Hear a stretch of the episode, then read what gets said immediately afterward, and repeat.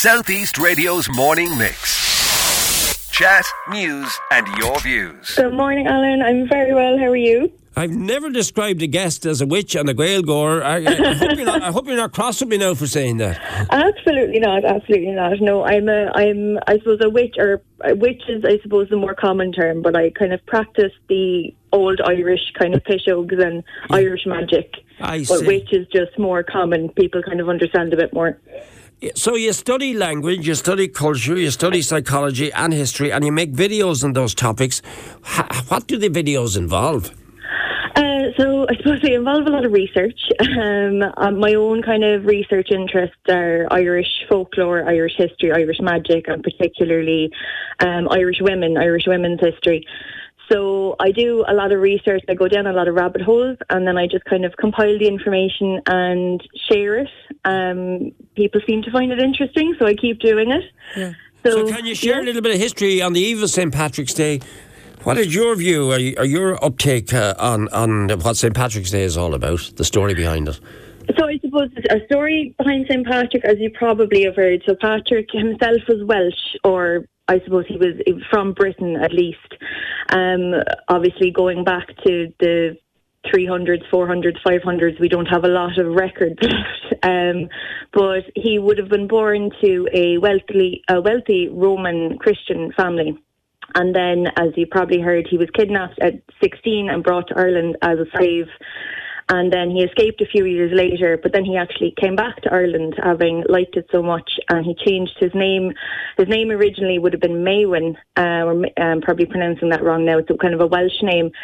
He changed his name to Patricius, um, which was then later anglicised to Patrick. Um, so that's kind of the information we more or less know about him. Yeah. But after he came back from...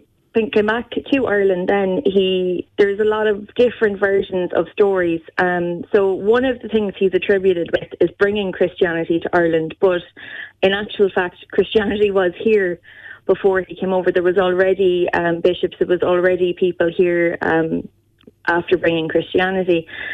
And for actually, for the most part, his attempts to convert Um, people in Ireland, the pagans in Ireland, was more like wasn't as successful as maybe later accounts would have suggested. Yeah. So, he, so about two hundred years and after his death, a monk um, called Mark, who wrote a biography on him, and let's just say he took a lot of poetic license and kind of told the story of Saint Patrick.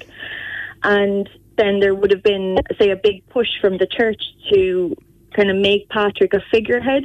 I see. Um, so the, a lot of the stories, I suppose, of Saint Patrick are lit, they're a little bit um, embellished, let's say.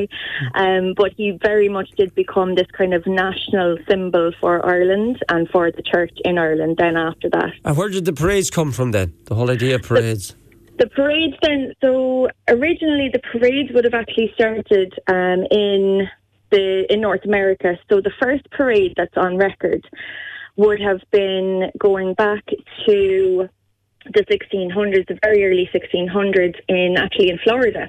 So there would have been um, would have been parades held by Irish. The, the, there was an Irish vicar over in a Spanish colony who would have actually celebrated the first Saint Patrick's Day parade in sixteen oh one. And then a few, couple of, uh, nearly two hundred years later, in Boston, there would have been a military march um, for Irish soldiers that would have been serving in the English military in seventeen thirty-seven. And then in New York City um, in seventeen sixty-two. And then, actually, I'm from Waterford myself. The first Saint Patrick's Day parade in Ireland was actually held in Waterford um, just over one hundred years ago in nineteen oh three. Um Yeah. And that would have also coincided with the Gaelic League, Conradh na Gaeilge, and um, they would have declared Irish Language Week um, that week as well in Waterford. Well, look, it's, it's a pleasure to talk to you. We had difficulty linking in with you, but we managed to get you. Final question, what's your own favourite thing about Saint Patrick's Day? Um, I honestly, I absolutely love um, how the Irish heritage is celebrated. Just the, the focus on Irish her- heritage at this time of year. Um, it's really, really great to see, and just the pride that is taken, particularly in the lead up to Saint Patrick's Day, with um, with Seachtain na Gaeilge as well. Just the, the pride and the featuring of Irish history and Irish heritage is just what I love about it. Thank you so much for talking to us. Have a good Saint Patrick's Day now, and thank you for sh- for giving us an insight into parts of the history of it that um, I, I know I for one wasn't familiar with, but I appreciate that. Thanks for talking to us. Good morning. Southeast Radio's Morning Mix. Chat, news and your views. Alan Corcoran.